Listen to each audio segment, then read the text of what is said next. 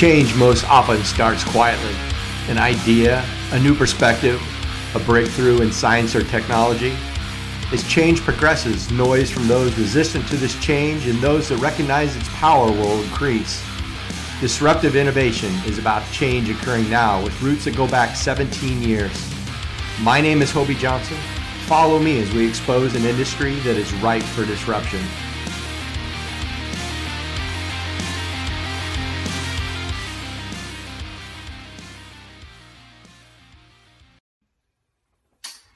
Hey, so today is day four of uh, disruptive innovations. And this one is, is a little bit different. And uh, it goes way back to 19, or 1888. Uh, a gentleman by the name of George Eastman created a company called Kodak. And what he did is he introduced film that was more geared towards the amateur photographer. And he's primarily responsible for the rise of that type of industry. Um, around 1900, he came out with the Brownie camera. And I'm sure if you ever looked into photography or know anything about photography, the Brownie camera was is something that will always come up. And it was uh, you know, it was this one dollar camera and it cost 15 cents for the film. And I'm sure back in 1900 it was, you know, pretty expensive, but it put photography in the hands of millions and millions of people. And, and then about, uh, t- about 12 years later, 1912, he came out with what they call uh, a vest camera. And it was a collapsible camera that weighed about 10 ounces. You could put it in your vest and carried around. And they sold millions of them. And up until approximately 1926. Um, in about 1923, they started getting into uh, cinematic film. And then by 1929, they actually had developed film that, that had um, sound capabilities attached to it. So they really had kind of the market cornered. 70% of the film that was out there was being sold by Kodak, which is huge. Um, they were, you know, they were, you know, by 1962, they were selling, you know, a billion dollars worth of film just in the US market. And they had about 75,000 employees. So in about 1970, a gentleman by the name of Steve Sasson, who was working for Kodak, developed what was the first digital camera. And it wasn't until about 1975 that the actual first successful tests uh, came out. And these cameras, um, they weren't like what we know now. You know, they were, this one actually had to be um, attached to a display unit, um, you know, by wire. I mean, computers and stuff like that really hadn't developed in, into a state where there was anything that was wireless or that could be the, the film could be actually or the picture would actually be distributed onto film in a digital format. So by 75, you know, when he when they first did this test, it came out.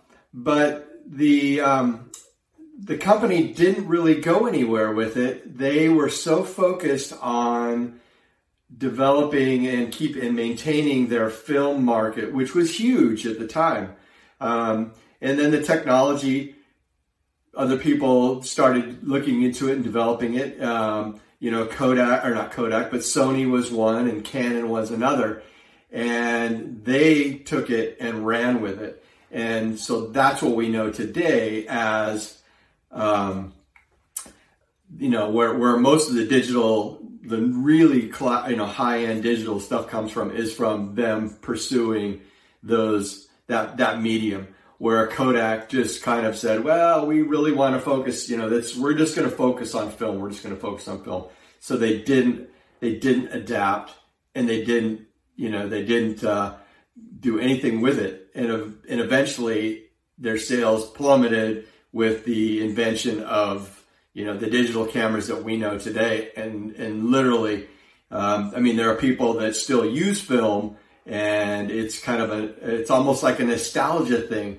Um, you know, there's some great quality stuff that's out there, but compared to the digital format, uh, it really doesn't hold much water um, because technology, science, technology, once again showing that you know that there are advancements, and and so in this case, Kodak, you know, they they had the opportunity to progress uh, and to pursue their you know their grand invention, but they chose not to and let somebody else take over and and run with it while they watch their company um, watch their company essentially fail.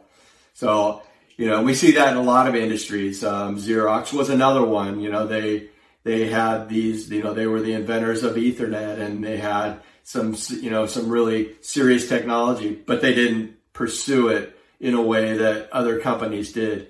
And then, of course, you know, they, you know, their copiers are still there, but uh, as far as the computers and things like that, they met their demise. So it really pays to make sure you're staying with the technology and, and, you know, pro- and progress.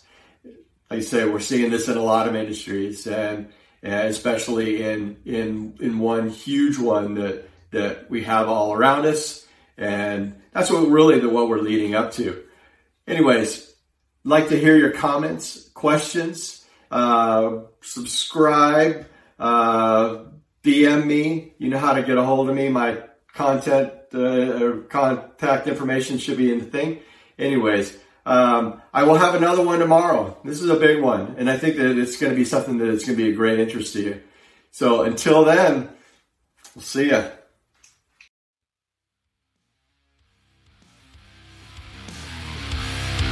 Hey, thank you for checking out Disruptive Innovation. If you like what you hear, leave me a comment below, give me a like, give me a share. I'm always open for feedback. So until next time, be disruptive in your innovations.